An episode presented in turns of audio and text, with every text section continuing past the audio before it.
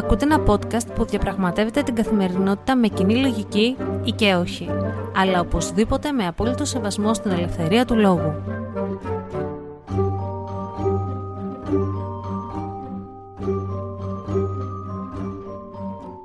Καλημέρα ή καλησπέρα, γιατί δεν ξέρω τι ώρα ακούτε αυτό το podcast. Είμαι η Αναστασία και καλώς ήρθατε σε ένα ακόμα επεισόδιο του Common Sense Diary.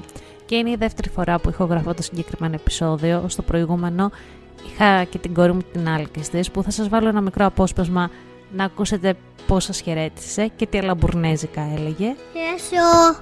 Γεια σου, τι κάνεις θα πεις; Τι κάνεις, τι γίνεται; Από το συνήθι που χωράζει και πίσω μαζί να είναι. Αγερέπτε το, το σκοσμό τη χάραστα. Του ζήβαινε του μπαλόνια. Η ευχάριστη νότα. Παρ' όλα αυτά όταν μπήκα στο editing για να κάνω το επεισόδιο edit, φυσικά αφού μπήκα στο editing, με άκουσα να μιλάω πάρα πολύ γρήγορα, σαν να είχα βάλει τη φωνή μου επί 10 και εκεί κατάλαβα το πόσο αγχωμένη είμαι. Και την προηγούμενη Παρασκευή δεν έγινε επεισόδιο γιατί δεν πρόλαβα και μου έκανε φίλη μου Γιώτα παράπονο μου λέει γιατί δεν βγήκε επεισόδιο του Common Sense Diary; Αλλά νομίζω ότι περνούσαν οι μέρες πάρα πολύ γρήγορα και ξαφνικά έφτασε Παρασκευή πρωί και λέω Θεέ μου είναι Παρασκευή πρωί και δεν έχω ετοιμάσει τίποτα και δεν έχω το χρόνο να ετοιμάσω κάτι. Ούτε δηλαδή να ανοίξω 10 λεπτά το μικρόφωνο και να σας πω απλά τα νέα μου και τι κάνω οπότε λέω τα παιδιά θα με καταλάβουν ότι ήταν ένα μικρό διάλειμμα και επιστρέφουμε δρυμύτεροι είχαν έρθει η κοινωνή της Άλκης της, η Γεωργιάνθη και ο Γιάννης από Αμερική. Οπότε καταλαβαίνετε, γινόταν ένας πανικός στο σπίτι. Μας έφεραν 15 σακούλες της γνωστής εταιρείας παιχνιδιών. Η Άλκης έχει μουρλαθεί. Της πήραν και κάτι ντραμ τύμπανα. Το παιδί τα βαράει όλη μέρα. Λες και είναι, ξέρω εγώ, μάο μάο. Προσπαθώ να σκεφτώ κάποιον διάσημο ντραμίστα. Α, σαν να είναι ο Πώς τον λένε μωρέ τον Motley Crue, κόλλησε το μυαλό μου, τον Έλληνα που του έχω κάνει και αφιέρωμα στο χάρτινο τσίρκο.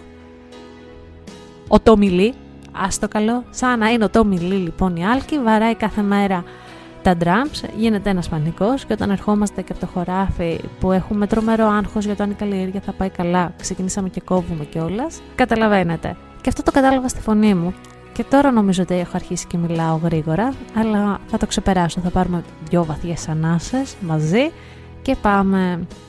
Την προηγούμενη εβδομάδα ήθελα και θέλω μάλλον να κάνω ένα podcast σχετικά με τον Στέφανο Κασελάκη.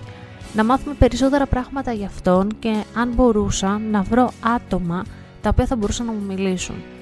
Επειδή λοιπόν, όπως είπα, και πλατείασα, δεν είχα το χρόνο, σκέφτηκα να στείλω ένα μήνυμα στον Άρη Δημοκίδη και να του πω: Σε παρακαλώ πολύ, Άρη, κάνε ένα επεισόδιο η σκληρή αλήθεια για τον Στέφανο Κασελάκη.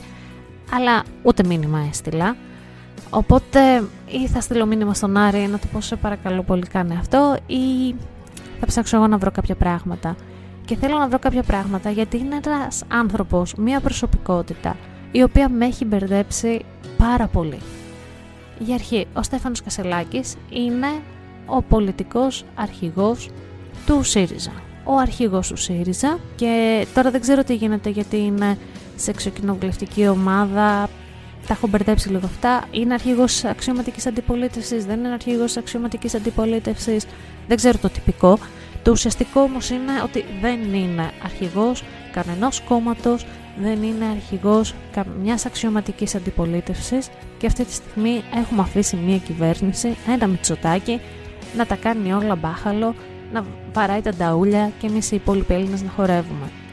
Έβλεπα στο Instagram της Νεφέλη Μεγ ότι πέρασε ένας νόμος για τους ελεύθερους επαγγελματίες, ο οποίος τους καταδικάζει να φοροδιαφύγουν.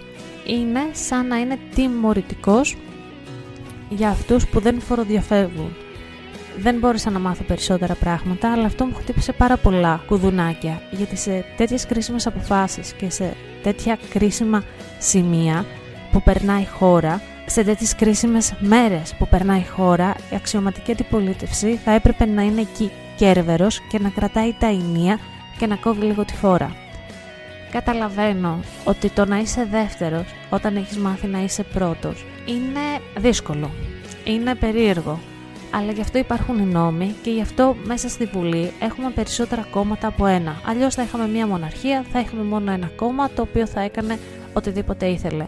Θεωρώ ότι ο ρόλος των άλλων κομμάτων είναι να βάζει ένα φρένο, ουσιαστικό φρένο, στην κυβέρνηση και στις αποφάσεις της και να κάνει γνωστές τις αποφάσεις της κυβέρνησης και στο ευρύ κοινό.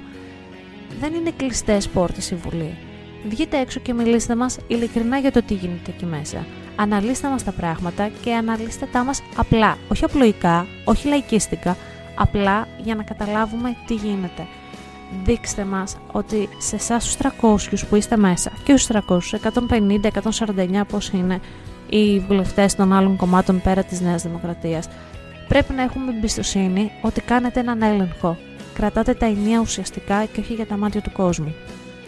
Πίσω λοιπόν στο Στέφανο Κασελάκη την προηγούμενη εβδομάδα ακούσατε ότι έδωσε μία συνέντευξη στον ραδιοφωνικό σταθμό του Κόσμος FM, τον ελληνοαμερικάνικο σταθμό της Νέας Υόρκης, στον οποίο δούλευα και εγώ. Είχα τη δική μου εκπομπή όσο έμενα στη Νέα Υόρκη, το Χάρτινο Τσίρκο και είναι ιδιαίτερη αγάπη μου και στους ανθρώπους που τρέχουν το σταθμό και σε όλη την ιδέα του κόσμου FM που αν θέλετε μπορώ να σας πω πολλά πράγματα. Είναι το μοναδικό ελληνικό ραδιόφωνο στα RGNA 91,5 και είναι πάρα πολύ ωραίο να ανοίγεις το ραδιόφωνο σου και να ακούς ελληνικά, ελληνικά τραγούδια, την ελληνική φωνή στους δρόμους της Νέας Υόρκης. Την πρώτη φορά που, χωρίς να ξέρω την ύπαρξη του σταθμού, άνοιξα το ραδιόφωνο του αυτοκινήτου μου και άκουσα ελληνικά και ήμουν στη Second Avenue στο Manhattan, ενθουσιάστηκα. Ήταν το κάτι άλλο, δεν μπορώ να το περιγράψω. Τέλος πάντων, κλείνω την παρένθεση για το Cosmos FM και για το πόσο σημαντικό είναι για μένα. Προφανώς και όταν ο Στέφανος Κασελάκης έδωσε τη συνέντευξη στον κύριο Στέλιο Τακιτζή και στον κύριο Δημήτρη Φίλιο, έκατσα να την ακούσω. Μου έκανε εντύπωση ότι δεν του έκαναν προσωπικές ερωτήσεις και φαντάστηκα ότι θα είχε ζητήσει από πριν ότι δεν θέλει προσωπικές ερωτήσεις και δεν θέλει να αναφερθούν στο θέμα της σεξουαλικότητάς του. Το μόνο που του είπαν ήταν συγχαρητήρια για το γάμο του, που είναι κάτι πολύ καλό και πολύ ανθρώπινο και ήταν μια στιγμή χαράς για αυτόν και δεν αναφέρθηκαν σε τίποτε άλλο. Παρ' όλα αυτά, ο ίδιος αναφέρθηκε. Και πώς αναφέρθηκε; Κατά εμέ δεν αναφέρθηκε για καλό. Αναφέρθηκε στη σεξουαλική του ζωή ώστε να μπορέσει να καλύψει κάποια λάθη του παρελθόντος.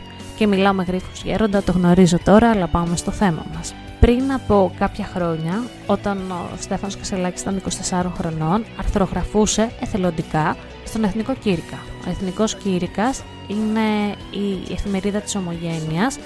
Νομίζω ότι υπάρχουν άλλες δύο, αλλά είναι η κύρια εφημερίδα της Ομογένειας. Είναι από το 1800 κάτι, στην οποία αρθρογραφούσε ο Στέφανος Κασελάκης, με ψευδόνυμο νομίζω τότε. Σε ένα από τα άρθρα του λοιπόν, είχε συμφωνήσει με την απόλυση των δημοσίων υπαλλήλων και είχε πει ότι θα έπρεπε να απολυθούν ακόμη περισσότεροι και ήταν πολύ μικρός ο αριθμός της απόλυσης αυτών των ανθρώπων. Τώρα λοιπόν, στα 35 του, λέει τα ακριβώς αντίθετα. Και θα μου πεις, Αναστασία, δεν είναι λογικό ένας άνθρωπος να έχει αλλάξει την ιδεολογία του και να είναι ένας διαφορετικός, να πρεσβεύει κάποια διαφορετικά πράγματα. Πολύ ωραία, εγώ θα συμφωνήσω ότι μέσα στα χρόνια αλλάζουμε. Και εγώ για παράδειγμα ήμουν στη ΔΑΠ, ήμουν αντιπρόεδρος του μαθηματικού, το μαθηματικό είναι η πρώτη μου σχολή, με τη ΔΑΠ Νοδοφουκού και ήμουν και στην νεολαία της ΟΝΕΔ. Παρ' όλα αυτά, μπαίνοντας πιο βαθιά μέσα σε αυτά, είδα πράγματα τα οποία δεν μου άρεσαν. Είδα πράγματα τα οποία με έκαναν να σκεφτώ περισσότερο τη συγκεκριμένη κατεύθυνση, τη συγκεκριμένη προβατοποίηση σε πολλά εισαγωγικά, Οπότε άρχισα να αποσπούμε, να φεύγω, άρχισα να μιλάω με ανθρώπους και από άλλους πολιτικούς χώρους, με ανθρώπους και εντελώς απολυτικ. Ούτως ή άλλως η γενιά μου ήταν μια γενιά που ήταν πολύ της μόδας να είναι απολυτικ. Και μετά από αυτό πήγα στην Αμερική και έζησα εκεί έξι ολόκληρα χρόνια, σε ένα άκρος καπιταλιστικό σύστημα, στο οποίο είπα ότι αυτό το καπιταλιστικό σύστημα δεν με εκφράζει. Και γι' αυτό άλλαξα την ιδεολογία μου, άρχισα να διαβάζω και άλλες ιδεολογίες και κατάλαβα ότι σε προσωπικό επίπεδο η ιδεολογία που με εκφράζει είναι του Μπακούνιν. Για αυτούς τους λόγους λοιπόν μπορώ να πω ότι η Αναστασία τον 22 που φώναζε και και ου και φουκού και μύρισε θυμάρι και βασιλικός δεν έχει καμία σχέση με την Αναστασία των 34 χρόνων. Και το τεκμηριώνω. Ο Στέφανος Κασελάκης δεν το τεκμηρίωσε. Δεν είπε γιατί έκανε τέτοια στροφή. Ο Στέφανος Κασελάκης είπε ότι ήταν πιεσμένος επαγγελματικά εκείνη τη χρονική περίοδο και ήταν και πιεσμένος από την προσωπική του ζωή που ήταν με μια κοπέλα και δεν αισθανόταν καλά. Δεν ξέρω για σας, αλλά για εμένα αυτά μου ακούγονται σαν τις δικαιολογίες που λέγαμε στο δημοτικό «Ο σκύλος μου έφεγε την εργασία». Ένας πολιτικός αρχηγός, ο αρχηγός αξιωματικής αντιπολίτευσης, δεν χρησιμοποιείται τέτοιες φεδρές δικαιολογίες ώστε να δικαιολογήσει τον εαυτό του στα 24. Στηρίζει τη γνώμη του, στηρίζει τον εαυτό του, στηρίζει αυτά που έγραψε και εξηγεί γιατί έχει αλλάξει τώρα. Το γεγονός ότι αποκήρυξε τον ίδιο του τον εαυτό με έκανε να έχω πάρα πολλές αμφιβολίες.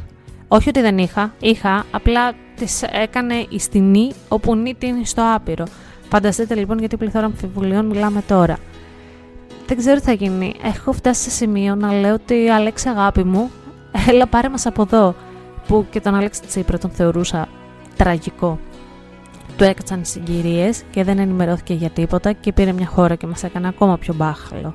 Αλλά έχουμε φτάσει σε σημείο να λέμε στους τυφλούς ομονόφθαλμου. Αυτό είναι από εδώ και πέρα η επόμενη τετραετία, πενταετία που θα ξαναγίνουν βουλευτικές εκλογές θα είναι με ένα κόμμα που κάνει ό,τι θέλει, ασυδοσία και με μια αξιωματική αντιπολίτευση και αντιπολίτευση γενικότερα, γιατί δεν θέλω να βγάλω και τα άλλα κόμματα στην απ' έξω που πραγματικά δεν κάνουν τίποτα και ποιο είναι το μέλλον αυτής της χώρας. Και κάπου εδώ πιάνω τον εαυτό μου να κινδυνολογεί πάλι. Αλλά θέλω και τη δική σας γνώμη σε αυτό. Έχετε κάνει πράγματα εσείς στο παρελθόν που έχετε μετανιώσει; Και αν είναι, ποια είναι αυτά; Και αποκηρύσετε τόσο εύκολα τον παρελθοντικό σας αυτό. Ναι, μεγαλώνουμε, αλλάζουμε, είναι η φυσική ροή των πραγμάτων αυτών. Αυτό δεν μπορεί ένας άνθρωπος να είναι το ίδιο στα 15, το ίδιο στα 19, το ίδιο στα 30, το ίδιο στα 35. Αλλά εδώ μιλάμε για πολιτική. Και στο κάτω-κάτω της γραφής, όταν βλέπουμε ότι ένας άνθρωπος δεν κάνει, τον αλλάζουμε. Στην Ελλάδα, περιμένουμε να αλλάξουμε πολιτικό αρχηγό μόνο εάν πάρει την εξουσία ενός κόμματος και χάσει τις εκλογές με μεγάλο ποσοστό. Αλλιώς δεν σκεφτόμαστε καν να, το, να τον αλλάξουμε. Προφανώς και είναι η προσωπική μου άποψη, είναι αυτά τα λίγα που ξέρω και θέλω να είμαι ειλικρινής. Όταν είχε βγει ο Στέφανος Κασελάκης και είχε ψηφιστεί από τη βάση του ΣΥΡΙΖΑ ως αρχηγός κόμματος, είπα επιτέλους σε αυτή τη χώρα θα μπει πολιτικός αρχηγός ένα άτομο που ανήκει στη ΛΟΑΤΚΙ κοινότητα. Ένας άνθρωπος που θα καταλαβαίνει και θα υπερασπίζεται τα ΛΟΑΤΚΙ άτομα σοβαρά. Θα μου πεις αυτό στέει. Ναι, αυτό στέει που είναι σοβαρός κατά την άποψή μου πάλι, χρησιμοποιείται ο λόγος του, ο οποίος είναι σόβαρος, για να βλάπτει τη ΛΟΑΤΚΙ κοινότητα. Γιατί ο λόγος του μπαίνει στο στόμα του κάθε ομοφοβικού και του δίνει το δικαίωμα να κρίνει όλους τους ανθρώπους που ανήκουν στη ΛΟΑΤΚΙ κοινότητα σύμφωνα με αυτόν. Θα μου πεις δεν είναι σωστό αυτό, ναι το ξέρω δεν είναι σωστό, στην Ελλάδα ζούμε, είμαστε μια χώρα που είναι πατρίς, θρησκεία, οικογένεια, η Εκκλησία και το κράτος είναι άρρηκτα συνδεδεμένα και αν δεν είναι επίσημα ή προσπαθούν να αποσπαστούν, να αποσπαστεί η Εκκλησία από το κράτος είναι άρρηκτα συνδεδεμένα στην κοινή συνείδηση και γίνεται όλο αυτό το μπάχαλο. Θα ήθελα πολύ πραγματικά να ακούσω τη γνώμη σου για τον Στέφανο Κασελάκη.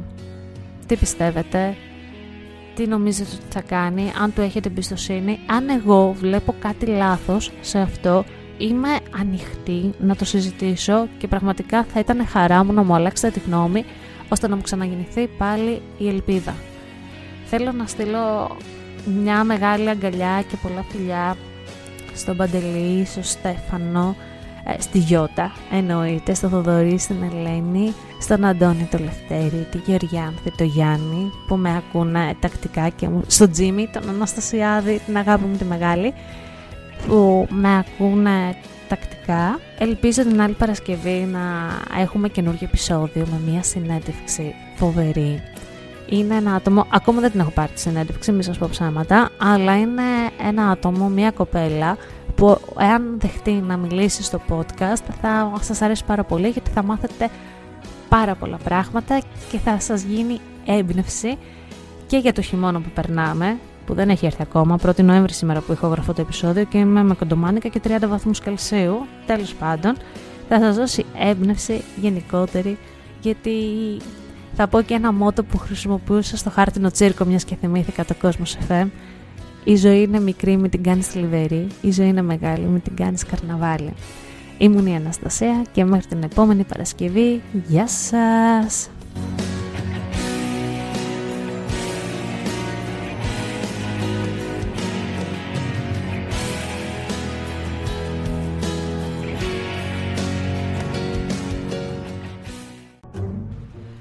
Αυτό το podcast βγαίνει κάθε Παρασκευή στις 7 η ώρα το απόγευμα, ώρα Ελλάδος και μπορείτε να το βρείτε στο Spotify, Apple Podcast ή Google Podcast. Μπορείτε να μας ακολουθήσετε στο λογαριασμό μας στο Instagram common κάτω παύλα sense κάτω παύλα diary όπου περιμένουμε τις απόψεις σας αρκεί να γίνονται με σεβασμό και να έχουν επιχειρήματα.